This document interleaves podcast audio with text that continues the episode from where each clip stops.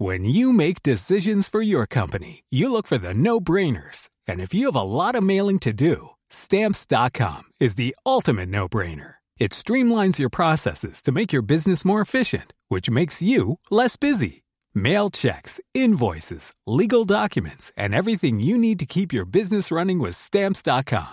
Seamlessly connect with every major marketplace and shopping cart. Schedule package pickups and see your cheapest and fastest shipping options from different carriers. With rates up to 89% off USPS and UPS rates. And with the Stamps.com mobile app, you can take care of mailing and shipping wherever you are. Make the same no brainer decision as over 1 million other businesses with Stamps.com. Sign up with Code PROGRAM for a four week trial, plus free postage and a free digital scale. No long term commitments or contracts. That's stamps.com. Code program.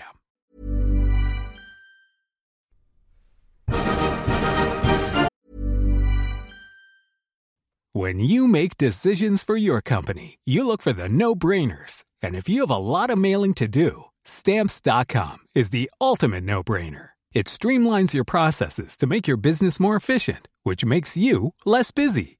Mail checks, invoices, legal documents, and everything you need to keep your business running with Stamps.com. Seamlessly connect with every major marketplace and shopping cart. Schedule package pickups and see your cheapest and fastest shipping options from different carriers. With rates up to 89% off USPS and UPS rates. And with the Stamps.com mobile app, you can take care of mailing and shipping wherever you are. Make the same no-brainer decision as over 1 million other businesses with stamps.com. Sign up with code program for a 4-week trial plus free postage and a free digital scale. No long-term commitments or contracts. That's stamps.com. Code program. Many years ago, Riley Knight completed a degree in history. This proved to be a bad move, as it was absolutely useless for him. Until now. Here's some half assed history.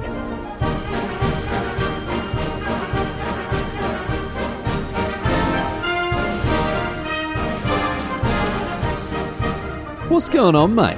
Great to have you along for some more half-assed history. This week on the agenda, going to be having a chat about the four great inventions. Now, these are, um, unsurprisingly, I suppose I should say, these are a series of inventions, four of them to be precise, and they all originated in ancient China, and all of them are considered to be, well, pretty great. I mean, there is a reason that they're called the four great inventions. The four inventions are the compass, papermaking, woodblock printing, and gunpowder. And all of them have made enormous contributions to the advancement and progression of, uh, of human civilization, and all of them share a common origin in, uh, in, in, in coming from China hundreds and hundreds and hundreds of years ago. Now, I suppose, you know, it's fair to say that not all of them, I mean, while they all are great inventions, some of them are great in the wonderful sense, and some of them are great in the more, you know, sort of Sauron sense, great and terrible, because not all of them are positive. Gunpowder obviously is the obvious one out here. Uh, uh, it's the obvious odd one out because you know it was a technology, or still is a technology used to kill people. Whereas the compass opened up the world. Paper making and printing helped to spread information through time. You know, but nonetheless, regardless of whether you know the, the inventions were used for good or for ill, they're all just hugely impactful, hugely impactful, and and you know they are also far from the only Chinese technolog- te- technological marvels that have influenced the, the you know the shape of history. There's, there's, there's silk, there's heavy plows, uh, kites, bloody teapots, mate. You know, but uh, but these four, these four, the um, uh, you know paper, uh, woodblock printing, the compass, and uh, and gunpowder. These four uh, are given pride of place in conversations about Chinese inventions, and when it comes to their impact on global global civilization. Look, you know, without even listening to the rest of the episode, I reckon you'll agree with me when I say that they are pretty bloody important. Anyway, as ever, we've got a lot, a lot to get across today, so let's not waste any time. Let's get underway here. Off we go with the four great inventions from ancient China. Let's get to it. So we're going all the way back here, going all the way back to um, actually tough to say, really, and it depends on what you mean by uh, when referring to our first great invention, the compass. It, it really means it, it depends on what you mean by the word compass.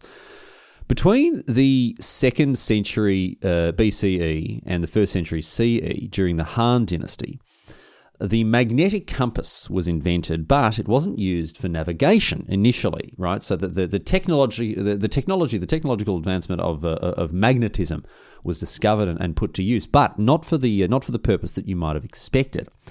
The first magnetic compasses were made with lodestones. These are naturally magnetic minerals. You you might have seen them in museums. They're the sort of you know the sort of stones or whatever you can you can bits of metal you can um you can chuck a paperclip on it. It'll it'll stick to it, right? And um, they come in uh, they come in various forms. These uh, these compasses that were built by the ancient Chinese, uh, but there were two that were quite popular. Um, in one, the lodestone would be shaped into a spoon or a ladle kind of shape with a with a short handle and a wide bowl. And then this sort of spoon ladle thing would be put on a flat surface and it'd be able to rotate, right? And it would rotate, of course, in alignment with the with the Earth's magnetic magnetic poles. So you'd have the little spoon thing, it'd, it'd twist around so it was in, in alignment with the poles there. As you'd expect, we've all seen this sort of stuff happen with the compass.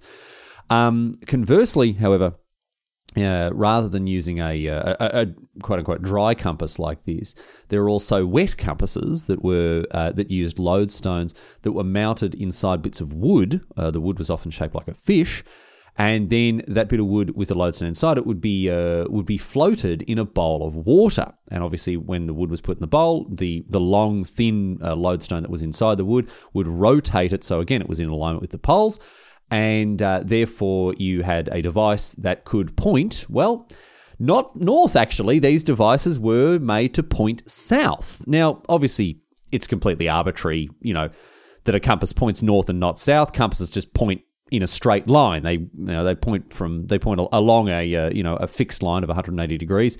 Uh, they point south as much as they point north. It's just that we decided to put the arrow on the north side and the south side these days. But uh, you know given that their point is a, a, line with two ends, they can point south as easily as they can, can point north. And in ancient China, they did indeed point to the south, and this technology became known as a result as the south pointing fish. That was the term used to describe it in, uh, in, in Chinese there.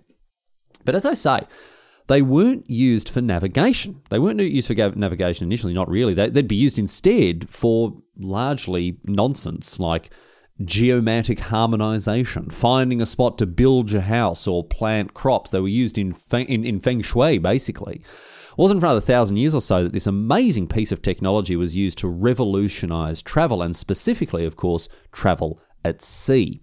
Before the development of the compass, seafarers would use landmarks to navigate when they were near land, but you know, there don't tend to be a lot of landmarks on the open ocean, so it wasn't a ter- it wasn't a terribly reliable method if you wanted to go, you know, farther away, farther afield, further away from the land.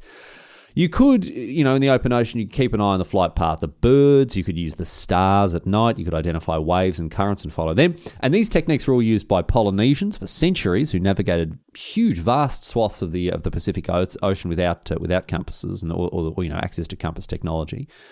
Um, and alternatively, some civilizations, some pre-compass civilizations also used um, sun compasses. These are compasses that you'll be surprised to learn use the sun and its daily pass, uh, daily path through the sky to determine direction. These were very, uh, th- these were used, it's thought, by Norse navigators. Um, they used these to cross the open ocean before the magnetic compass became known outside of China. But there is no greater or more important invention when it comes to navigating the open ocean than the compass. And there are theories, it has to be said, there are theories about other civilizations independently discovering the magnetic compass, specifically Mesoamerican societies. There's potential evidence of lodestone use uh, earlier than 1000 BCE, well before the Chinese, thousand years before the Chinese were using them.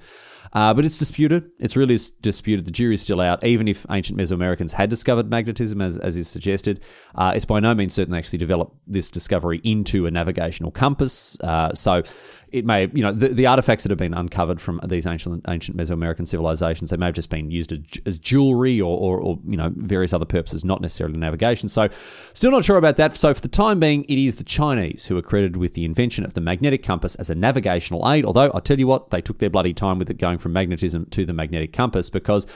It wasn't until sometime until the 11th century CE that Chinese sailors were definitely using uh, floating bits of lodestones uh, to aid them in navigation, allowing them to, to expand their naval reach without becoming hopelessly lost at sea. Uh, it may have been earlier than the 11th century, in fairness. Uh, there's a fair bit of ancient Chinese literature that deals with the technology of magnetism and its use, but it's not very definitive as to when it started to be used for navigation. Could have been as early as 850. Uh, almost certainly underway by uh, 1050, and beyond any doubt, there's, do- there's documents. Um, uh, there- there's a book published in 1117 that uh, talks explicitly about south pointing needles being used on ships uh, in, uh, to, to navigate. So by the time we're in the 12th century, it's definitely underway. But before that, not 100% sure when we went from, you know, people using these bits of, you know, magnetic lodestone in, in bowls of water to decide where they're going to bloody put a window in a house and, um, you know, when it took the leap from doing something that was largely useless to doing something that was obviously enormously important to the de- development of civilization in, in enabling us to uh, to cross the open ocean. Anyway, after it had made this jump, uh, you know, to, to becoming a, a piece of navigational equipment, this wondrous piece of technology, it very quickly spread. Unsurprising, because you know it's being used on ships, which by their very nature are being used to sail to other places. And other places, go, oh, geez, bloody well, what's that, what's that thing you got in your ship? Bloody useful, isn't it? And then they'll pick it up and start using it themselves. Um, despite the Chinese sitting on magnetism and non-navigational compasses for a thousand years or so, once these compasses started to be used aboard ships, obviously wasn't long before other parts of the world caught on. Again, because these ships are, broadly speaking, sailing to other parts of the world. By the end of the 12th century, the magnetic compass has spread from China into the Islamic and the Christian worlds, where, of course, it was an absolute game changer. No longer were European or Arabic ships bound close to the coastline for safe journeys and uh, this had a, a range of, of, of, enormous consequences. In Europe, winter voyages didn't have to be put on hold due to you know overwhelmingly cloudy weather that reduced access to the stars and hindered safe navigation. Uh, this increased the influence and the wealth of naval power such as Venice, uh, who could now send trade uh, trade convoys off all year round and reap the riches that came with them. And secondly, it made the trip from the Mediterranean into northern Europe much quicker and much safer. Sailors could cut across the Bay of Biscay and lose sight of land by using magnetic compasses, and therefore it opened up northern Europe uh, and, and, and you know the, the, the ports and harbours there to trade from the from the south from from the Mediterranean uh, in much greater numbers there. And over in the Arabic world, compasses not only expanded the range of seaborne vessels, but also were developed and improved upon by Islamic scholars for other purposes, not just navigational ones. The compass was quickly adapted to allow Muslims to to, to determine Qibla, which is the uh, the direction that uh, they need to face while praying. Um, uh, Arab navigators invented the 32 point compass rose and uh, even incorporated magnetic compasses into timekeeping devices on top of that. You can just listen to uh, listen to uh, the obviously you know episode 101, episode 102, history of clocks. Get across there, you can learn more about timekeeping. But uh, Arab scholars at this time they, they, you know they took to this uh, this new invention with with with both hands and incorporated a range of other a, a range of other devices, whatever else. And the magnetic compass, of course, it also spread uh, to Africa, where it was used by Swahili naval traders, spread into India, where, where uh, the, the, Indians also adopted the Chinese fish design, became an iconic part of their, uh, their technology there. But it wasn't finished, not by any means, of course. Wasn't finished. In the coming years after this, it would be developed and improved until it resembled the device that we all know today. Uh, the dry compass, as it's known, a compass that without any water or, oil or whatever you'd float a lodestone in, uh, is, this was further developed in Europe around the 14th century uh, using a pivoting lodestone needle that's mounted above a compass rose where it can rotate freely inside a little container with a glass cover. Often these are the ones that, you know you, you'll, you'll have as a kid, a dry compass there like that. You have to hold it very flat in the palm of your hand. Um, still in, in use today in, in, in many areas, but tend to be more on the casual side of things because uh, much more popular is the liquid compass which involves a disc or uh, today a sphere mounted inside a container that's filled with fluid. The magnetized disc or the sphere can rotate inside the container, and the liquid makes it less susceptible to, to disruption. It makes it settle faster, um, and uh, this has also meant that they've become very become very common on ships. Uh, given the pitch and the roll of a ship's deck, a, a spherical compass is very useful in uh, in terms of you know trying to keep it as steady as possible there. Uh, and also today in, in, in the modern era used in aircraft, spherical ones in particular, as they again remain steady as an aircraft moves about. And there have been steady improvements to compasses like these. In the 1930s, new breakthroughs were made in their design to, to protect them from damage, help them settle faster.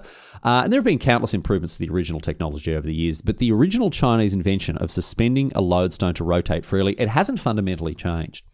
And when you think about all the various, uh, you know, hugely important historical uh, happenings and, and events and occurrences that have taken place enabled by the compass. Things like European coloni- uh, you know, colonies be- being set up on the other side of the Atlantic, people being able to circumnavigate the globe, find their way across enormous, enormous stretches of open water. You know, you think about the the way the world became, for want of a better term, increasingly globalized due to the fact that sailors could finally leave side of the shore and, and be confident that they'd be able to find their way back it's difficult again to understate the impact that the compasses have on on had on not only navigational technology but also just the way the world has developed and uh, and and become the uh, you know the the 21st century Earth that we know today. The compass is an ancient piece of technology. It one that obviously one that took a, a, while to be properly harnessed, of course, but one that has also revolutionized the way that we the, the way that we travel, the way that we interact with each other, the way that the world has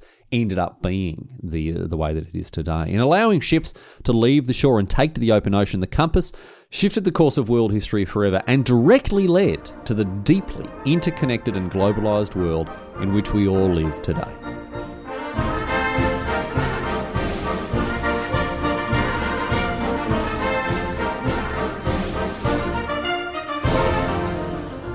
Paper is so overwhelmingly common today that it's difficult to recognize it for what it is. It is, of course, technology, and I think that, you know, it's very we're very ready to overlook the fact that paper is an invention. Paper is a technology. It is something that I think, broadly speaking, we just take for granted these days. But as a technology, it had to be invented, and since its invention, it's obviously been changed and developed and improved upon until we've ended up with something that's so commonplace and ordinary, ordinary we hardly we hardly think twice about it.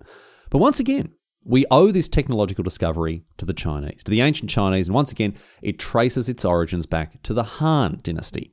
Now, writing predates paper by thousands of years, of course, and, and before paper, people would write in all sorts of stuff that use clay or papyrus or animal skins or bones, even wood, bamboo, all sorts of stuff that's you know been used in the pursuit of the immortalization of ideas, because that's what that's what writing is. Of course, it is writing down ideas that you know you want to last longer than just your lifetime. It's, it's the uh, it is the, uh, the the ability to have information transcend human lifetimes.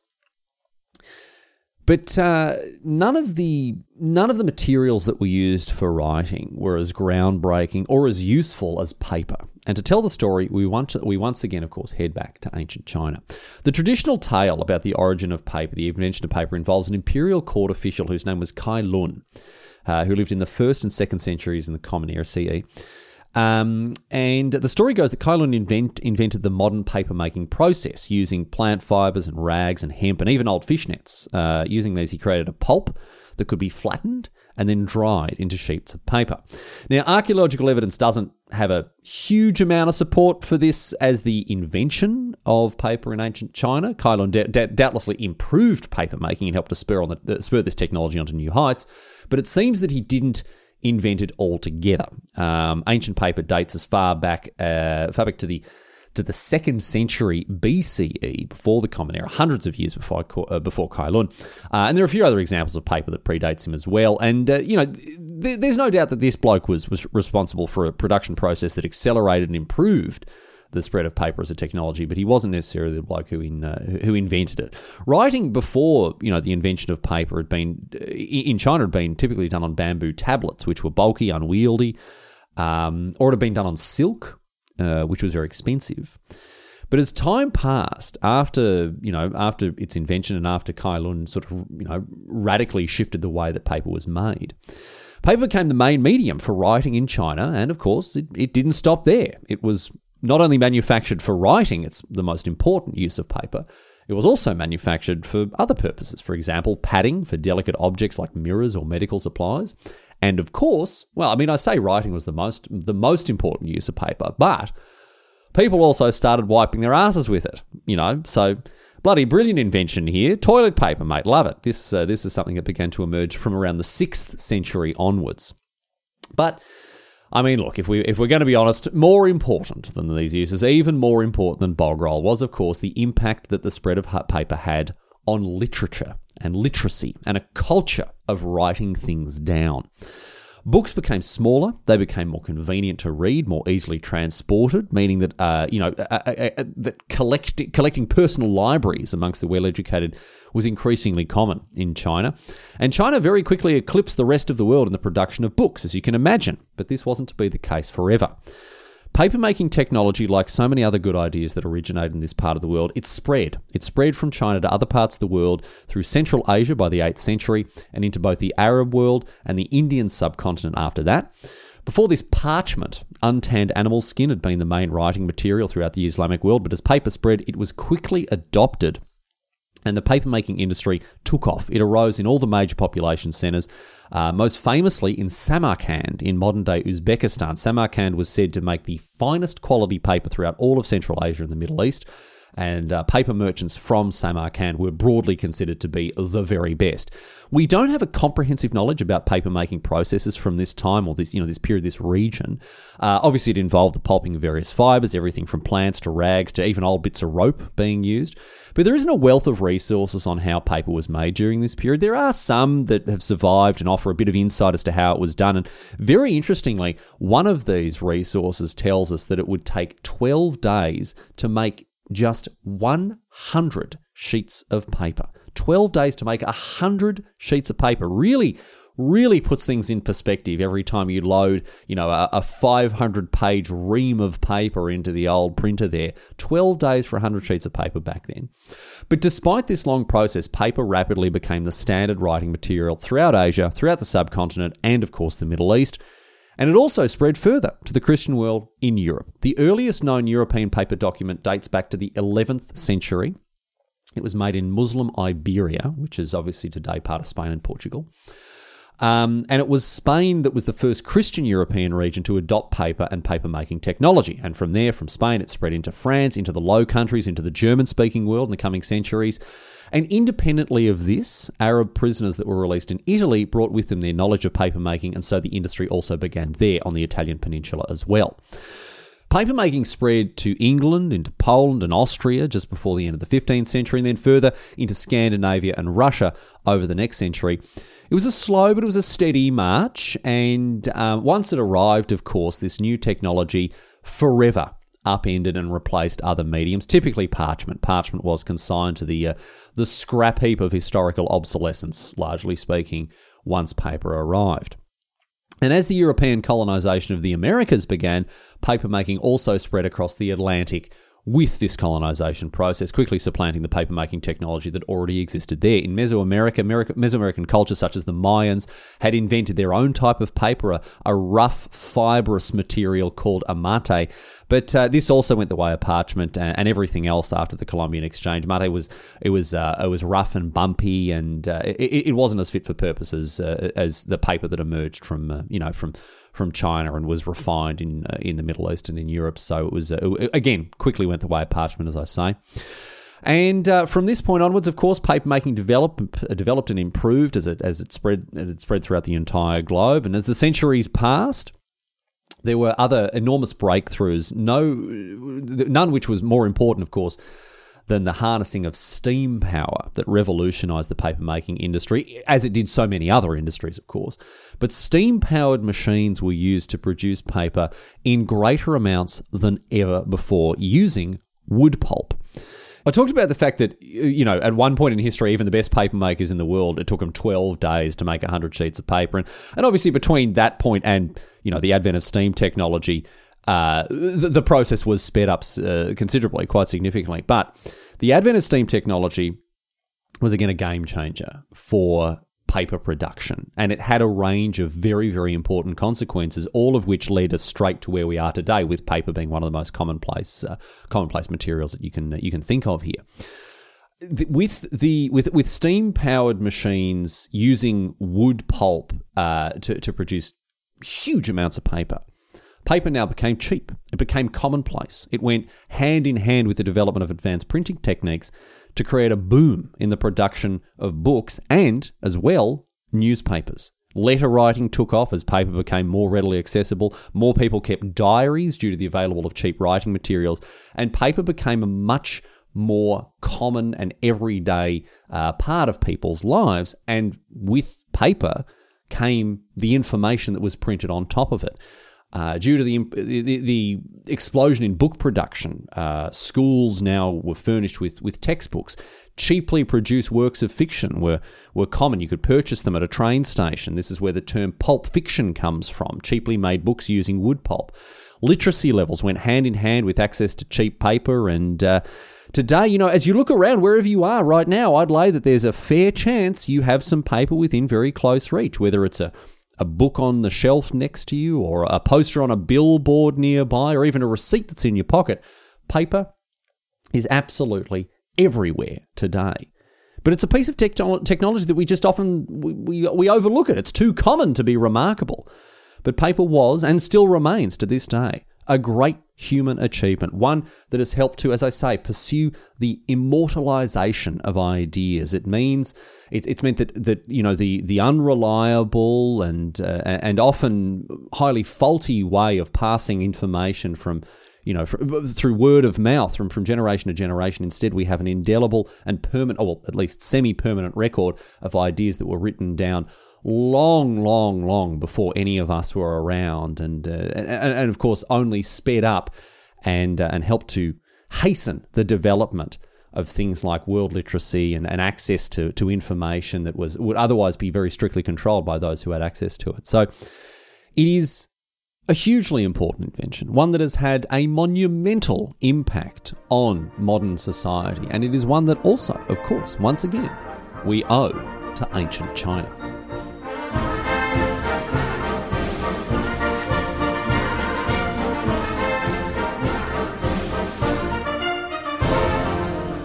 The next great invention we're going to be looking at here is woodblock printing, and uh, woodblock printing is a sort of it's a subset of a of a larger family of inventions. Of course, it's a category of just printing itself.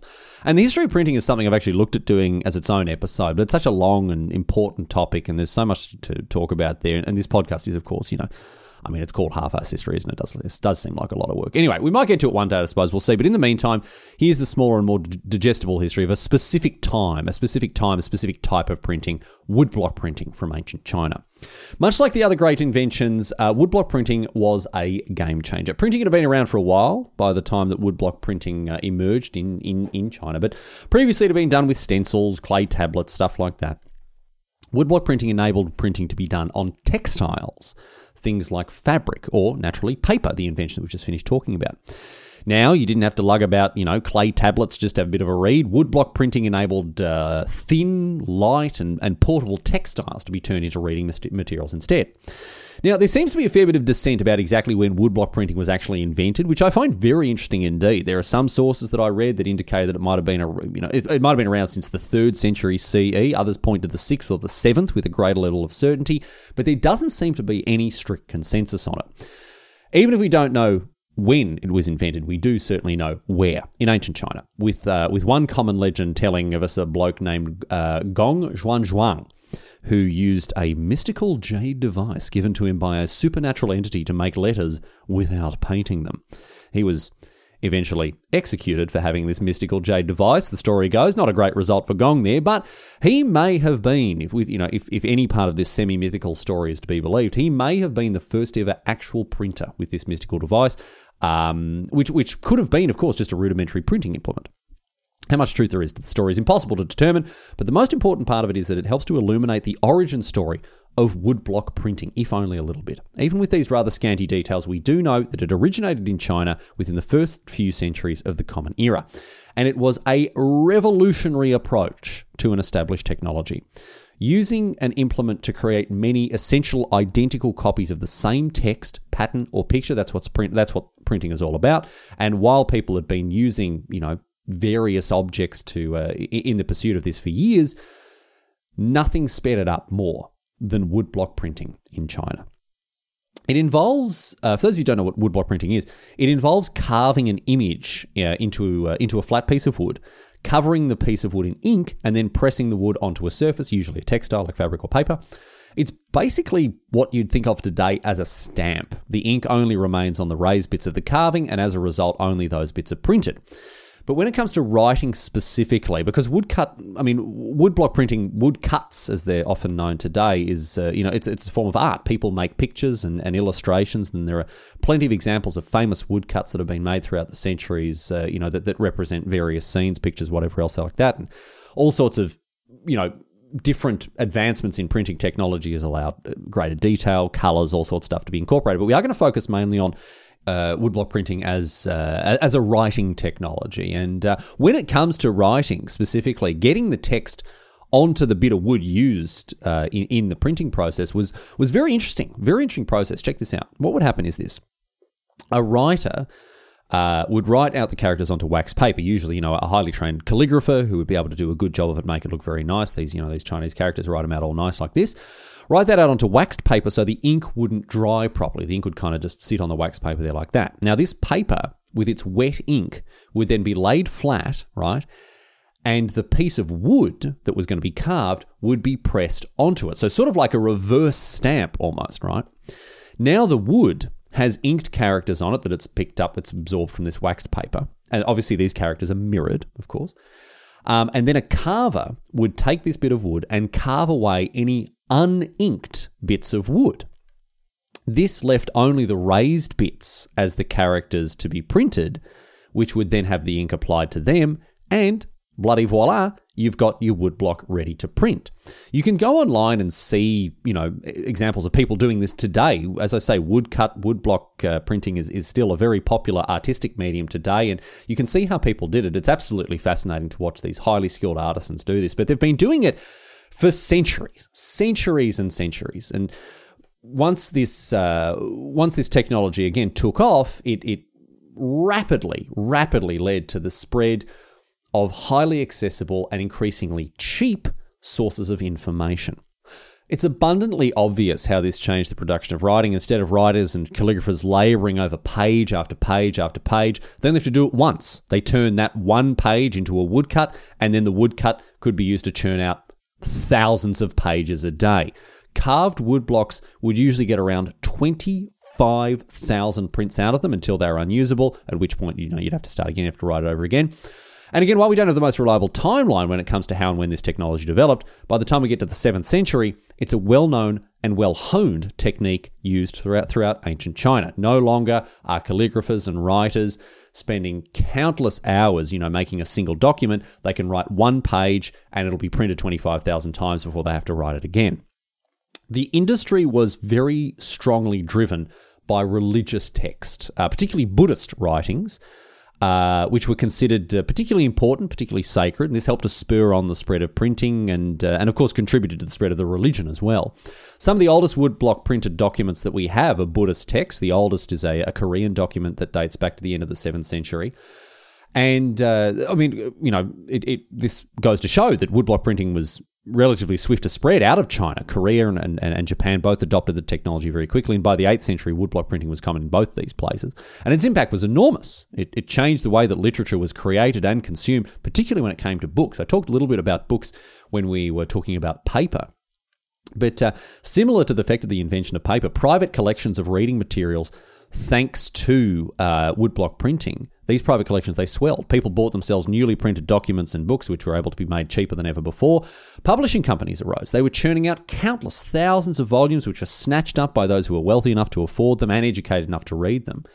But it wasn't just the volume of books that changed. It was also the books themselves and the form that they took. New binding techniques were used to, to bind together these printed pages rather than scrolls, which had been a more commonplace, uh, a common way to store written materials using they they used things instead like concertina bindings, which became more popular. Whirlwind bindings, a way to uh, uh, put paper together in a way that looks a little bit like a shopping list pad.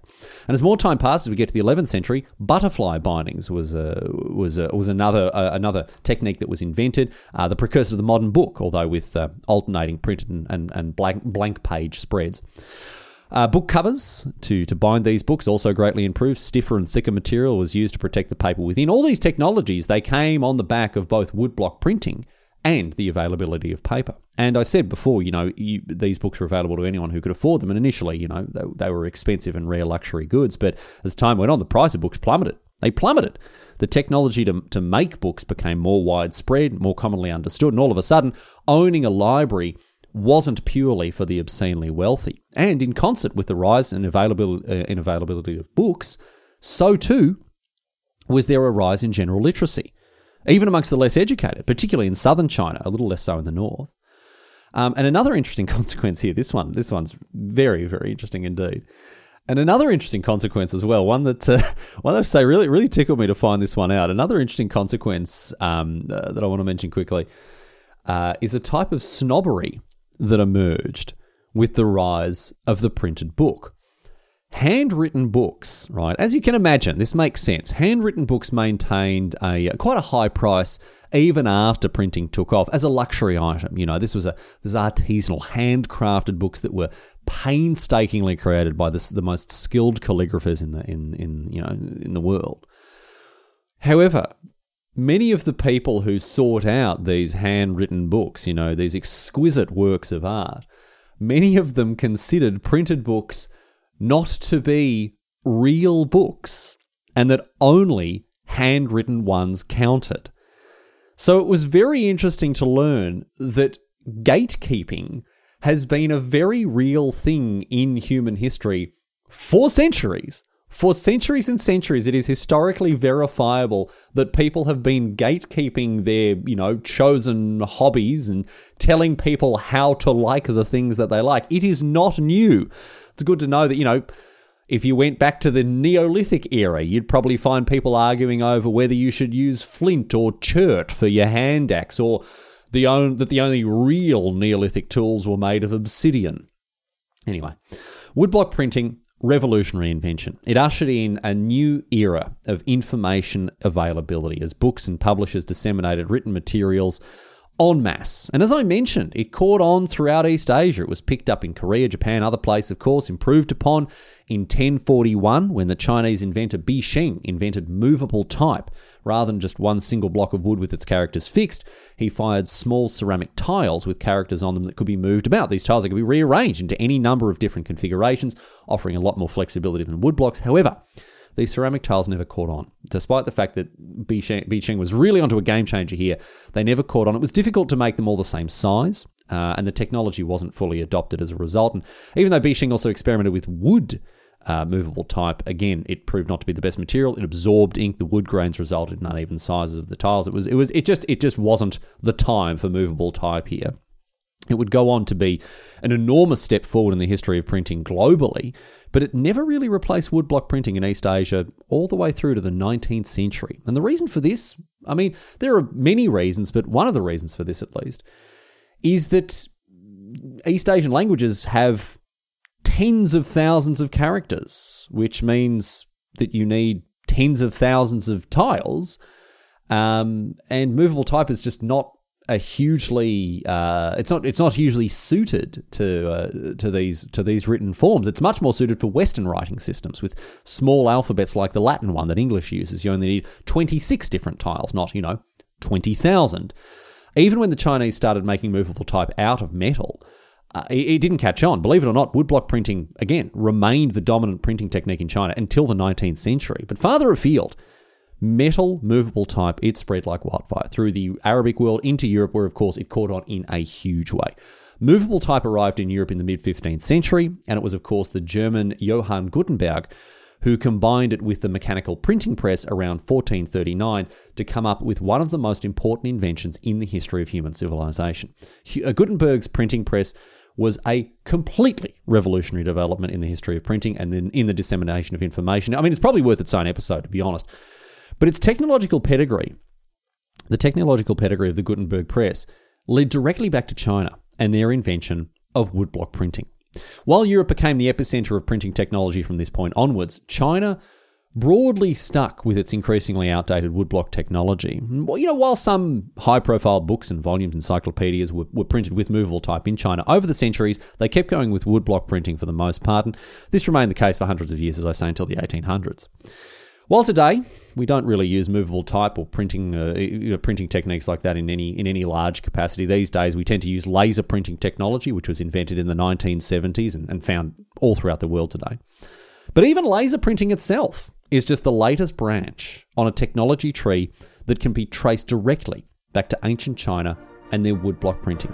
One of the many game changing inventions in the history of the printed word.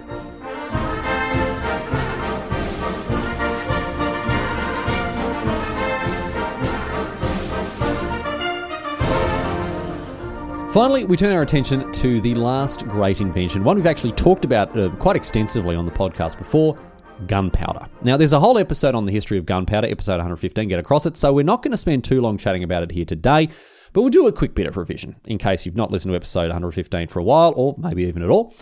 Um, the origin story of the invention of gunpowder is another area, like uh, like some of the other great inventions, we're a little little hazy, a little hazy on here. There's there's definitive evidence of its invention from 808 CE, but there's less certain evidence of it existing as early as the second century CE. Ancient Chinese alchemists, they were, you know, bloody buggerizing around with all sorts of different substances and materials, searching for the elixir of life, obviously. Uh, when they may put together the recipe for a rudimentary type of gunpowder, and whether it was actually invented, you know, at this point or, or later on, by the time we get to the 9th and the 10th centuries, gunpowder very well known in China, where it's used for all sorts of stuff, fireworks, of course, and obviously weaponry. Stick some gunpowder to an arrow and shoot it. You've got an incendiary arrow. Pack it into tube and pack it into a bamboo tube. Set it on fire. Chuck it at your enemy, and you've got a grenade. You know that sort of thing. And if there's one thing that humans bloody love, it is a new and exciting way to kill other humans. And so as the years went on, this wondrous new technology of gunpowder, it spread very quickly. It went east from China into Japan and Korea, of course, and west into Central Asia, the Arab world, and then on into Europe. Around the world, it changed warfare forever. It brought about the age of guns, cannons, and other weapons based on explosives rather than based, you know, on being very sharp or something. Uh, the Islamic gunpowder empires arose and fought for supremacies. European explorers armed their westward, col- uh, you know, colonial voyages with, with gunpowder weapons, and the world of war- warfare and military conflict changed forever. Older military technology was swiftly obsoleted as gunpowder spread. Suits of armor and castle walls were no good against, you know, bloody bullets and cannonballs. And as gunpowder weapons only became more and more advanced and more efficient as time went on, even gunpowder itself was improved. It became more potent and powerful over the years. But eventually, it itself would be obsoleted by modern smokeless powder, which we confusingly also call gunpowder. The, the great invention that we're talking about here is more specifically referred to today as black powder. Smokeless powder is today, uh, it's found in today's firearms. Black powder has been relegated to a mere relic of a bygone era. But before the automatic loading mechanisms of modern firearms and, and, and you know, the, the powerful destructive capability of high explosives, Gunpowder was the most advanced and powerful technology when it came to the business of killing people. Sure, you know, it was used for mining and fireworks and other less harmful purposes, but overwhelmingly, this last great invention was also the deadliest. And as I mentioned, you can get a, uh, a much more detailed overview of the entire history of gunpowder, episode 115. Sorry that this roundup is a little, little short, but I'm, I'm just repeating myself at this stage, so you can go back and listen to that episode if you want some more details. Just as the compass changed navigation forever, and just as papermaking and woodblock printing changed the way we access and utilize information forever, so too did gunpowder change the way that we kill each other forever. And all four of these inventions were monumental. They were earth shaking, revolutionary changes to civilizations, not just the technologies themselves, but also the technologies that came after them, the ones that were built upon them. They all helped to shape the modern world. Think of the ubiquity of paper, the accessibility of books, and the information that has been passed down through them. Think of the fact that we've charted and mapped and explored almost every corner of this planet and a good deal of other planets besides. Think of the countless wars and the millions who died to gunpowder weaponry, all for some cause or other. Each of these great inventions paper, woodblock printing, the compass, and gunpowder each of them were instrumental in getting human, human civilization to where it is today, for better or worse. Mostly for better, no thanks to gunpowder. But it's almost impossible to overstate the importance of the four great inventions from ancient China. It's almost impossible to overstate the influence and the impact they have had on shaping the modern world.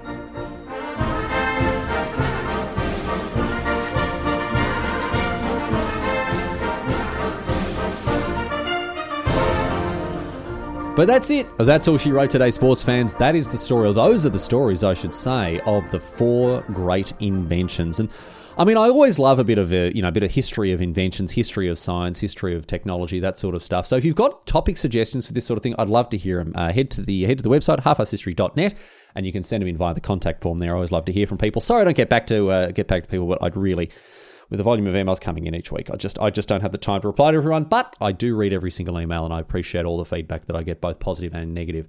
So thank you so much, everyone, uh, for, for getting in touch. And uh, I also want to thank the people who support the show financially on Patreon, patreon.com slash half-arsed history. If you'd like to contribute, you can go there and get access to uh, to uncut episodes, listen to all the burps and the farts and me, you know, drinking back my water in between breaks and flubbing lines and all that sort of stuff. If you're interested in that. It's also show notes and uh, early access to episodes available there uh, and uh, the the on ramp to become an executive producer of the show, should you, should you so choose. But, you know, even if that's not for you, thanks so much anyway for listening to this Dumb History podcast week in, week out. And uh, the best thing you can do, of course, is just tell your mates about it, tell people about it, and get uh, get it into their ear holes as well. So, uh, so more people can, you know, learn about the history of paper. People are craving this information, I imagine. Anyway, that is that, my friends. Thanks for tuning in. Thanks for being part of the show, and I'll see you back here next week for more uh, for more half-arsed history nonsense. Until then, leaving you as ever with a question posed on Reddit. We've talked a lot about China today, and uh, Reddit user Undefinitive has a question to do